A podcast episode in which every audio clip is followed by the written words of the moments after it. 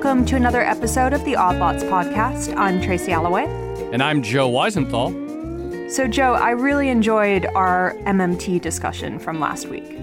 Uh, I did too. And, uh, you know, it was kind of interesting because we never really did like an introductory t- to MMT episode. We immediately started with a critic. Although, you know, as some people pointed out, A, the criticism wasn't too harsh, and B, we did sort of introduce the concepts. But now we're going to go backwards and sort of uh, keep building the foundation, right? Well, actually, actually, I would argue we're going forwards, okay, okay. and we're picking we're picking up from where we left off in that previous conversation, which was I, I think at the end uh, we were discussing about whether or not MMT could ever work outside right. of the United States. Right. So obviously, when people talk about how the U.S. can have much higher sustained deficits than other places or than than we've had. They're like, well, yeah, sure, of course the U.S. can, but that's only because the dollar is the global world reserve currency, and so they the accusation towards MMT is that it's generalizing from the U.S. example to something that wouldn't be a- applicable to countries that maybe don't uh, enjoy that same status for their currency. Right, exactly. The argument is that the US is in some way hashtag blessed with a number of financial attributes, such as the reserve currency status uh, and the safe haven nature of US treasuries relative to other assets, and that it is special in some way, and that you can't apply MMT to other jurisdictions, in particular, developing or emerging market economies. There was one other thing that that conversation actually brought up. And this was the notion that, well, we haven't really seen any real life applications of MMT just yet. Right. So the argument is that, and of course, this gets into the distinction between MMT as a descriptive framework, basically MMT's attempt to describe the money system, how it actually is, versus the implications, the prescriptions, where it's like, okay, well, if you know this is how the money system works, then this is the policies that you can do. And the mm. argument is that we really don't know what it would look like for any country to adopt some of the prescriptive side of MMT and whether uh, whether the sort of fiscal uh, latitude that MMT says many countries enjoy would actually improve the economy. Absolutely right. So there's two big questions that came out of that big discussion, one of which is whether or not MMT works outside the US, and the other is whether or not the prescriptive social policies of MMT could actually work in some capacity. So I'm really pleased to say that we have a guest on today's show who can deal with both of those two very, very large and complex topics. Our guest is going to be Fadhel Kaboub. He's someone who's able to talk about both these things. He's an associate professor at Denison University. And he was actually suggested by uh, Nathan Tankus on Twitter as a possible guest. And I should say, Joe, because we did get some blowback from people who said that our last MMT guest was too much of a critic, Fadhel comes recommended by Stephanie Kelton as well, who right. said that he's doing some very, very interesting work outside the U.S. Great. Well, these are, uh, I have a lot of questions, so let's get started. Cool. Fadhel, thank you so much for joining us. Uh, thank you for having me on the show. So maybe just to begin, you could give us uh, an, an overview of how you got involved in this topic and why so many people on Twitter are pointing to you as the mm-hmm. expert for MMT outside of the U.S. experience. Well, when I was in, in, grad school about 20 years ago at the University of Missouri, Kansas City at UMKC, where a lot of the you know MMT scholars were, were based there, Randy Wray, Stephanie Kelton, Matt Forstater, and, and others, at that stage in the early 2000s, most of the discussion around MMT was focused on the U.S., Canada, Australia, countries that are you know advanced countries, countries that have full monetary sovereignty. And I, I, grew up in a developing country. I grew up in Tunisia, and I was always interested in you know how does this apply? How does this transfer? What are the differences? What are the adjustments that need to be made? And and that's how it all started in terms of me trying to expand some of the MMT and the post Keynesian literature in general in the context of developing countries. So, one of the things that is still to this day a point of confusion about what MMT says, it's, it's a very basic definition of what monetary sovereignty is. And even though we keep saying monetary sovereignty, most people hear pass it and they just hear sovereignty, sovereign government, which is what the general public and even, you know, mainstream economists understand as political sovereignty, a country that, you know, has its own borders and its own flag and its own army and its own currency, which is not completely what MMT is saying. So monetary sovereignty is defined, uh, as far as I'm concerned, in, in the following way. It's it's four basic uh, elements that need to apply. One is yes, a country issues its own currency, its own sovereign currency. Number two, it's a country that imposes taxes and fines and fees on its population in that same currency, the national currency, and that's pretty straightforward. Most countries can do that.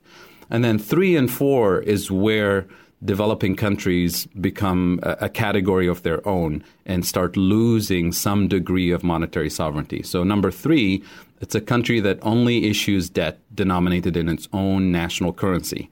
And as you know, most developing countries, because of trade deficit, they have external debt, which means they issue debt denominated in dollars and euros and Japanese yen, and that's where they start losing degrees of uh, of monetary sovereignty.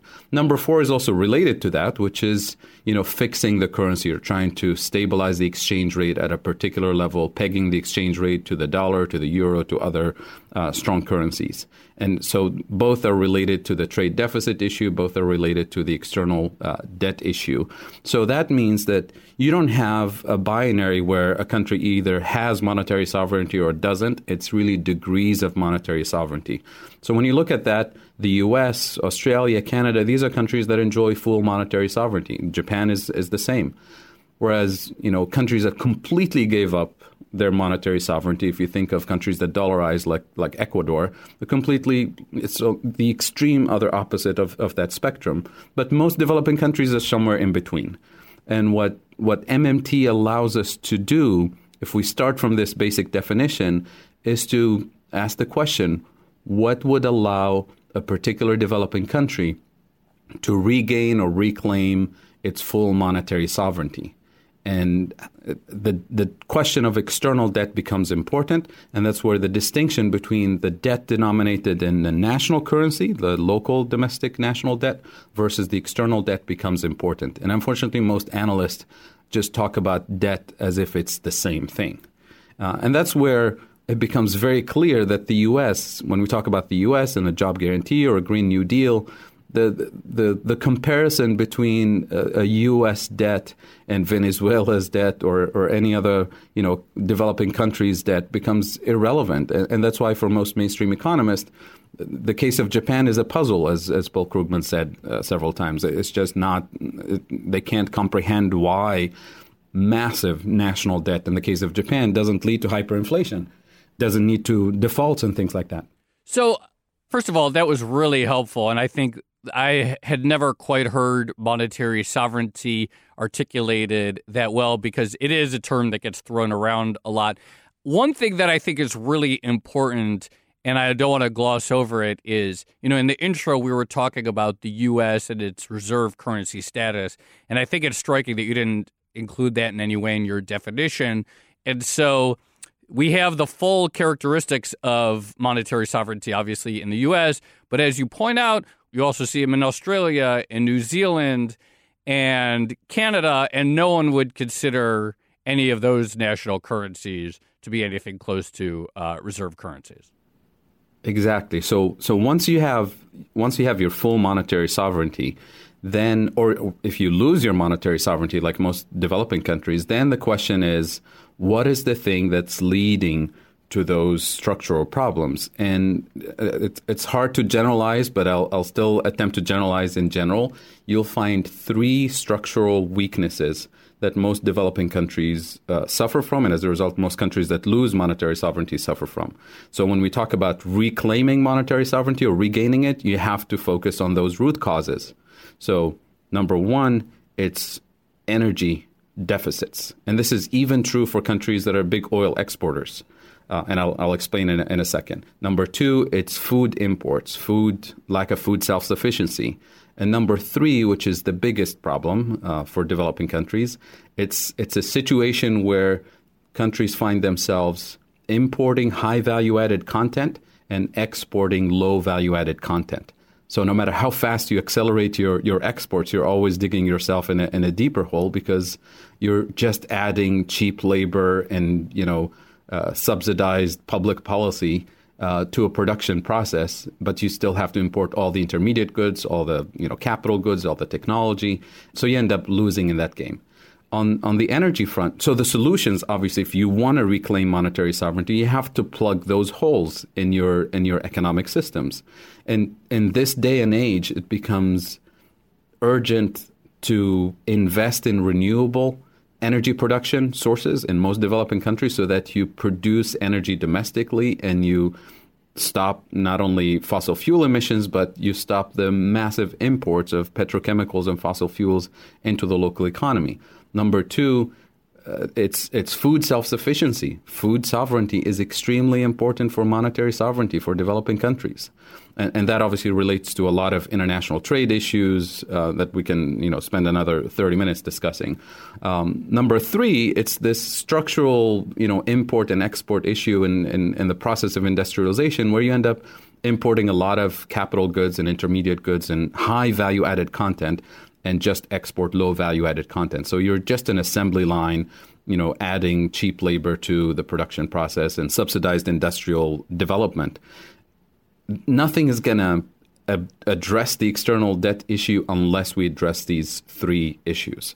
And if you shift for a second to the US or Japan, you realize these are not these are not the issues, right? The fact that the US has a reserve currency doesn't really affect these three structural issues that I'm that I'm describing here. So if a developing country wanted to reclaim its monetary sovereignty, this is where the job guarantee comes in. You can use the job guarantee as as a policy tool to reclaim that so that you're directing jobs in areas where you need additional productive capacity for food or for renewable energy or for higher end production lines that add more value added to the process um, than than the current situation. So this is this is where I would start, and this is where the MMT lens allows us a completely different way of looking at the process of economic development. What are the national priorities, and at the same time, how to deal with inflation? Because if you're importing food and your trade deficit, your external debt is putting pressure on your exchange rate, then a, a, currency depreciation means the next morning when you're importing wheat, when you're importing medicine, you're importing inflation. So this is why the MMT lens, the job guarantee, the inflation issue are built into the analysis. You can't really separate one from the other. And I'm happy to to talk more about this, uh, you know, so-called political, you know, connection between MMT and the job guarantee and a political choice because I have a few things to say about it uh, if, if we have time. Well, maybe just before that, Fadhel, could you walk us through exactly how you think that the full employment or, or the job guarantee type program can affect? I, I mean, basically, you're talking about structural reform of developing economies. How does that work exactly? So you, you, you start looking at a particular country, you identify the particular uh, items that are putting pressure on the exchange rate, or they're putting pressure on, on the external debt. In most cases, as I said, it's it's food imports, it's um, uh, energy imports. So you're not going to switch the system structurally overnight. What you want to do is you know, stop doing what you've been doing for the last 30 years that's been getting you deeper and deeper in trouble and look for a new strategy. The new strategy says shift away from subsidizing fossil fuels, for example, which most developing countries do because they import it uh, at a higher cost. And if it's not subsidized, then it goes into the economy as a higher cost of doing business, higher cost for transportation, higher cost for energy production, for heating, for cooling, and all of that. And that means riots on the streets in, in most countries. Uh, same thing with food. Food imports, if it's if it's not subsidized and you're importing inflation, you have riots the next morning, uh, food riots, uh, bread riots. We've seen this in, in many countries. So what you want to do is start shifting the current subsidy system that you have in most developing countries away from subsidizing fossil fuels and into building more productive capacity for renewable energy. And the more you accelerate in that direction, the closer you get to reclaiming monetary sovereignty. When you get so called aid from the Western world, from development agencies, the aid shouldn't be directed towards subsidizing the existing mechanics that gets you deeper in trouble. The aid should be directed towards building productive capacity that's encourages and enhances your productive capacity of renewable energy, of sustainable food uh, locally, of moving your productive capacity from low end, low value added manufacturing to high value added manufacturing. So you restructure the national priorities because most countries have some sort of employment program, especially emergency employment programs that happen during economic crises. They tend to be small scale, they tend to be temporary. Uh, they're not a job guarantee in the fullest sense of the term that uh, that we talk about in the MMT and the post Keynesian literature, and they tend to be phased out or canceled as soon as the economy goes back to normal. Uh, so-called normal. So what we're talking about is directing these employment programs and increasing their effectiveness over time to build productive capacity in this area. Most mainstream economists will tell you, and in the developing world especially, will tell you if we pay workers through a, some sort of public works program or a job guarantee program, those workers are going to take their wage, which is in the local and the national currency, and they're going to go out and buy stuff. It's going to add to food demand. It's going to add to transportation. It's going to add to demand for imports. So that money is going to find its way as a point of pressure on the exchange rate. So what they say we need to do is leave people unemployed. You know what a what a cruel system to you know use a buffer stock of millions of people unemployed in poverty and misery and not using the human capabilities that we have in the system, especially human capabilities that developing countries have spent hundreds of millions of dollars to educate, to raise in a healthy way, and then leave a young population in mass unemployment instead of using it in a in a productive way. Fadhel, I have a couple. Uh, first, a short question, and then a slightly longer one. The short one: Why does a country, in your view, like Saudi Arabia, which obviously has no problem on its energy balances. Why does it cede monetary sovereignty, by your definition, in not letting the rial float freely? Well, uh, if you if you look at Saudi Arabia in particular, that's uh, that's an interesting example because it's it's a massive, you know, uh, oil exporter. But if you look at Saudi Arabia's imports, it's actually the extreme case of, of what I've been describing. Um, most of uh, the food that that's consumed in Saudi Arabia, probably close to 100%, not exactly 100%, but most 90%, I'd say at least, I'm, I'm eyeballing it here, is imported food. And Saudi Arabia also imports all the capital goods, all the intermediate goods for its manufacturing.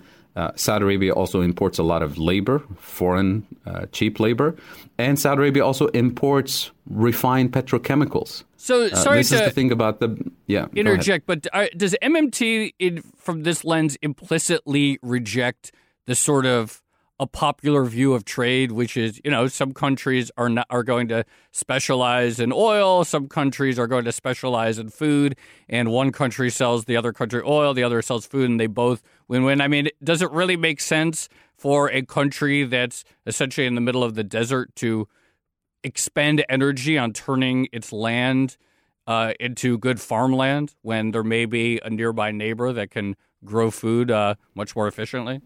Right, and, and nobody's uh, arguing that Saudi Arabia should start growing uh, food in, in the desert. Although, you know, if, if we're talking about aquaponics, which doesn't need to use any soil and uses 90% less less water, especially the more advanced forms of, you know, high tech aquaponics these days, then you can grow it anywhere, including and especially in a country like Saudi Arabia. Uh, I've been advocating this actually for for a number of years now. Um, but from an MMT perspective, the kind of the simplistic uh, international trade framework is is not the right way of looking at things, because specializing in low value added content is a trap. Uh, it's it's not about efficiency. It's about a trap that leads to loss of monetary sovereignty.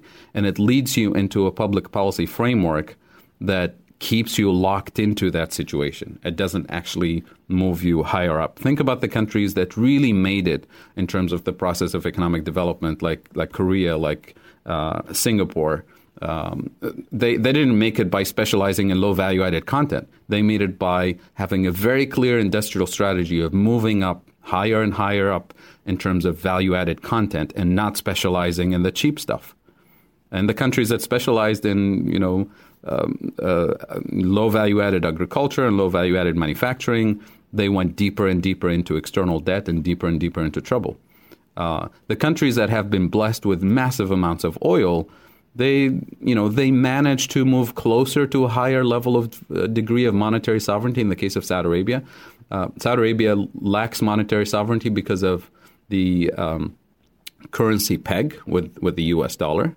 Uh, it has massive amount of reserves that are you know depleting in the last few years, but it still has a massive buffer of, of foreign currency reserves that give it some privileges. But by 2038, which is when most estimates that I've seen say that Saudi Arabia will become a net oil importer if we continue at the current pace, then Saudi Arabia will you know quickly burn through its foreign reserves and move into a classic case of a developing country that imports all of its food and imports, you know, energy, and it specializes in low value added manufacturing, assembly line type of stuff. And that's really, you know, uh, a, a, disaster for most developing countries that are trapped in this situation.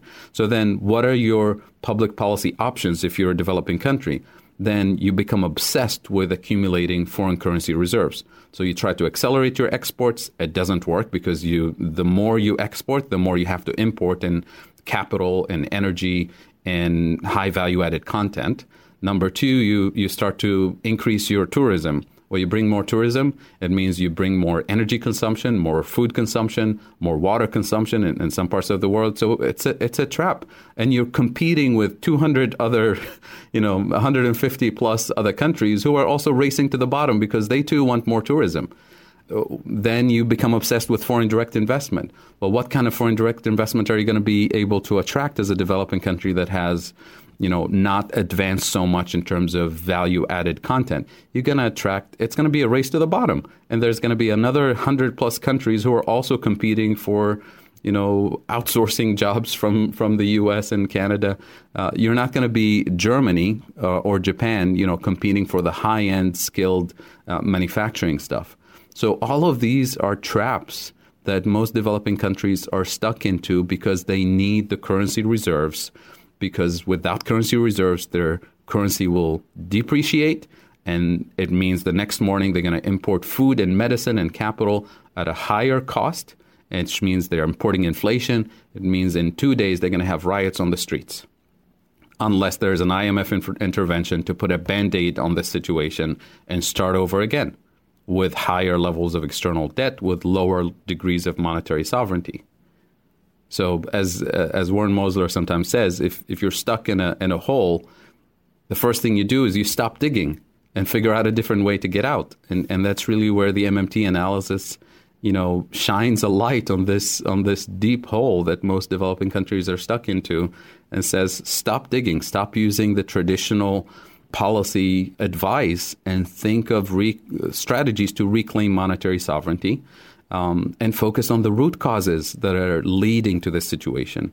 And that's where directing job creation and incentives towards building productive capacity in the areas that you identify as the weaknesses becomes the important strategy of creating jobs, developing a country on a sound foundation, and at the same time, uh, dealing with the inflationary pressures, the real inflationary pressures that are existing in the system in most developing countries. And, and that's why I keep saying you can't separate the MMT analysis from the structural policy solutions that need to be in place to deal with the inflation, to deal with unemployment, to deal with climate change too.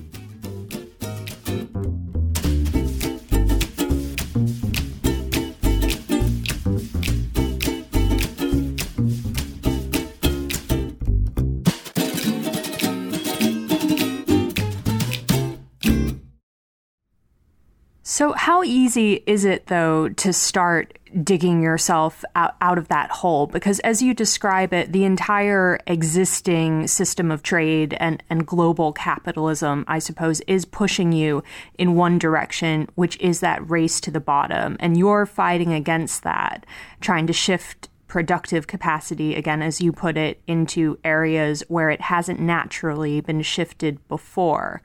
How do you do that? How hard is it to do that? And where does the money come from in order to make that happen? Right. Well, it's nobody says it's easy because number one, you have to fight the ideas of the mainstream policymakers, the mainstream economists. That's that's step number one. Number two, you have to fight the power structures, the the interest groups, because in most developing countries, there is you know licensing systems for importing food, for importing energy, uh, and those are those are quite profitable. So people are going to oppose that with with whatever power they have. Then you have the global trading system, the WTO rules. I mean, we live in a in a free trade world, right? So you're not going to be able to exit from from those trade relations easily uh, you're going to fight, you know, domestic uh, business interests that, you know, from from an individual perspective, um, gain from from the existing system. But then comes the, you know, if if you deal with all of these issues, then it becomes how do you do this? You're not going to be able to switch it overnight, uh, especially with the structural low value added exports, high value added import stuff. Because in order to shift to higher levels of value added production you need to invest in um, infrastructure. You need to invest in education, vocational training. You need to invest in research and development. And that's not going to happen overnight. It takes a generation or two of consistent investment in those areas to move up to that higher level. In terms of food production, no country can move to you know full food sovereignty in in one or two years or even a decade. But you have to start somewhere, and you have to demonstrate that you're actually making progress and you need to dedicate more resources. This is where sacrifice becomes important. You may have to impose capital controls. You may have to restrict certain uh, imports or, or use your tax system, your tariff system to incentivize uh, certain kinds of consumptions and certain kinds of um, behavior in the domestic economy. It's really hard to do it as a single developing country it's slightly easier to do it as a block of developing countries. So this is where the idea of you know uh, competition in an international system and, and, free trade is is is an important concept to look into because everybody says competition is, is good, it's fair, it's healthy, it's efficient. Uh, like in like in sports, like if, if you're in a in a boxing game, we we have heavyweight you know, boxers fight heavyweight bo- uh, boxers, and lightweight go with, with lightweight. Nobody would watch. You know, it's it's illegal to have a heavyweight champion. You know, beat the hell out of a, a, a lightweight uh, boxer. It, it's ugly. It's illegal. Nobody would watch it. And yet we allow that to happen in the international trade system, and we say it's healthy. It's competition. Well, it's not. So nobody says competing with countries that have equal levels of economic development is is not a good idea. And this is where South-South trade becomes an important mechanism to enhance competition amongst equals and to use the complementary uh, endowments of different countries within a region to enhance their, the size of their market, access to markets, to enhance competition, and to build resources within the region that can secure a better level of economic development. Um, so we have to rethink international trade systems in, in that context.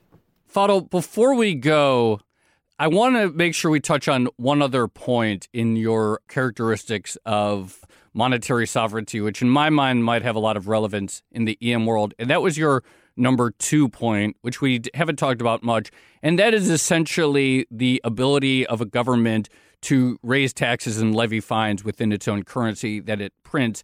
And one of the things that developing countries might lack is essentially good government infrastructure. And a key part of government infrastructure is essentially the ability to do exactly that, to actually uh, maintain tax compliance, to uh, eliminate tax evasion, stuff like that. Talk to us about that challenge and how important it is. And within the EM context, just this ability to build up stable institutions that aren't riven with corruption and that can actually enforce the use of the domestic printed currency. Absolutely. I mean, the, the, issue of tax evasion and corruption, especially in developing countries, is is a key structural weakness, and it's not something that, that can be fixed overnight. I mean, we've tried, we've tried, and, and tried. It, with corruption, it's it's very easy for it to seep into the system, and it's extremely difficult to to cleanse the system of it. But that doesn't mean we should we should give up. And and this is where international assistance, this is where uh, enforcing the democratic institutions, transparency within uh, within countries is extremely important. So MMT doesn't you know, reject that. If anything, we want to enhance that. The the issue becomes especially in developing countries, the, the issue of uh, progressive versus regressive taxation, because most developing countries rely on value added tax uh, sales tax in developing countries, and that's uh, that's not ideal. Uh, but that's because there's a lot of um, informal transactions that happen in the system. There's a, a lack of effectiveness in, in reporting and, and tax collection. Uh, there's also the issue of um, taxing the rich, taxing wealth versus taxing income. Um, all of these uh, issues need to be addressed. And some countries are doing a better job than, than others, but that's a that's a key aspect of the effectiveness. Uh, the point that MMT highlights across the board for developed or developing countries is the purpose of taxation. The purpose of taxation is not to raise revenue to fund a particular program. Uh, the purpose of taxation is to offset uh, some of this spending and to deal with the inflationary pressure. And in the case of you know high marginal tax rates and wealth tax rates, it's also to protect the democratic process and to reduce the market power and the political power of the elites of the oligarchy and the political process and the democratic process. Not because we need their money to fund a particular program, but because we need to reduce their influence in the political process and reduce their influence in the market process. Because let's not forget that you know political influence is always for an economic gain. So that also has something to do with inflation, something to do with uh, with the rentiers mechanism that that exists in uh, in most countries. So MMT acknowledges that, and it's it's an important thing.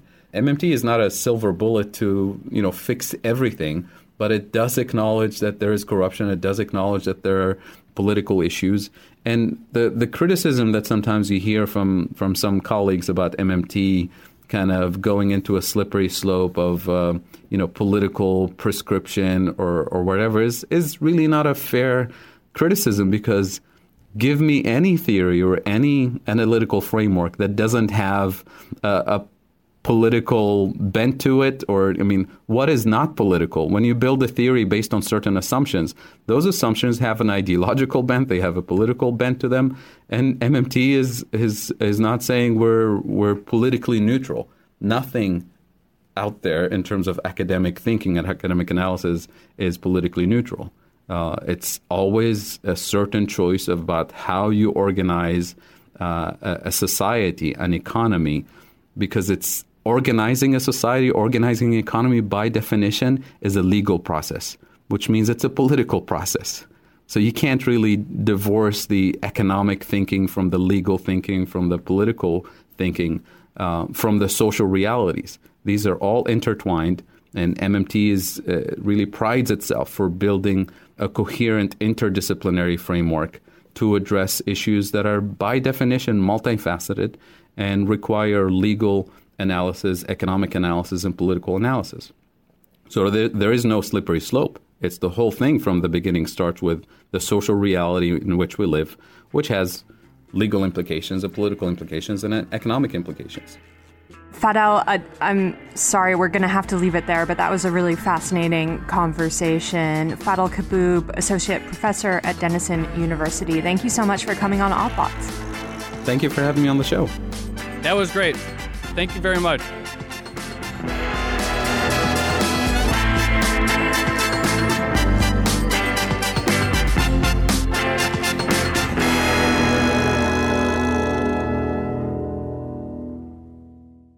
So, Joe, uh, that was a very interesting conversation. Sort of ended up in a, a very different place to our previous co- conversation with Cullen uh, Roche, in in the sense that I mean, Fadhel is pretty out there about the notion that whatever economic system you choose or Yeah. economic theory you choose comes with a set of political implications or beliefs along with it. Yeah, and I really like this conversation a lot because I think when people say that, oh, you can't apply the MMT framework to emerging markets, what they're really saying is you can't expect emerging markets to just spend a lot of money all of a sudden overnight and produce beneficial effects.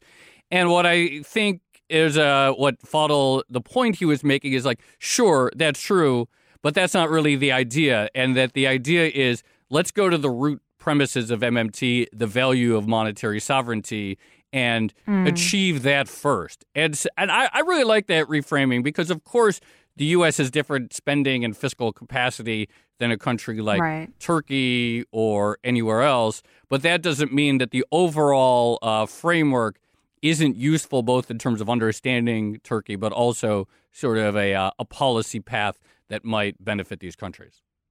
Well, the approach is much more realistic than I thought it would be when we first started discussing the notion of applying MMT to emerging markets. But that said, it's realistic in that sort of reframing of the problem, sure. But, you know, when you listen to Fadhel describe everything that needs to happen in order for a developing economy to actually climb out of the hole and start on the path to monetary sovereignty. It sounds like a huge, huge ask, right? They need to basically extricate themselves from the existing exploitative trading and international capitalist system, restructure their entire economy, deal with very controversial issues like taxation um, and subsidies for things like fuel and food. And then, and only then, they'll be sort of at the beginning of what's going to be Totally. possibly a multi generational process. Absolutely, and but I think what's useful about that, even though obviously any country will face extraordinary difficulty, is just how much we've come to accept certain mm. things about international development as facts. Like, oh, of course you ought to mm-hmm. boost your tourism, or of course you start off by selling cheap stuff, and that enables you to eventually sell higher value stuff, and then higher value stuff. Just these certain things that we sort of assume are iron facts about development, and that of course this is the way you're supposed to progress. And as he points, they're all kind of, sort of drawbacks. And so, you know, obviously, if you have a tourism boom, but all that does is accelerate your demand for oil and water and food to uh, move and feed all those tourists, are you just on a treadmill? And so I don't think it necessarily follows that tourism is bad per se, obviously, but just these sort of uh, conventional wisdom about this is good, this is bad, this is what you do to develop. At least they're challenging some of our assumptions on those things, which I really like Yeah. and is, gives me a lot of uh, food for thought. Absolutely. If if nothing else, MMT has definitely forced a lot Yes. of people to sort of reassess our starting point for economic theory, for sure. That I agree, and I think that's a lot. All right. Shall we leave it there? Let's leave it there. Cool. This has been another episode of the Odd Lots podcast. I'm Tracy Alloway. You can follow me on Twitter at Tracy Alloway. And I'm Joe Weisenthal. You can follow me on Twitter at The Stalwart. And you should follow our guest on Twitter, Fadhel Kaboub. He's at Fadhel Kaboub. And be sure to follow our producer, Topher Forhecz. He's at Forhecz T. As well as the Bloomberg head of podcast, Francesca Levy, at Francesca Today. Thanks for listening.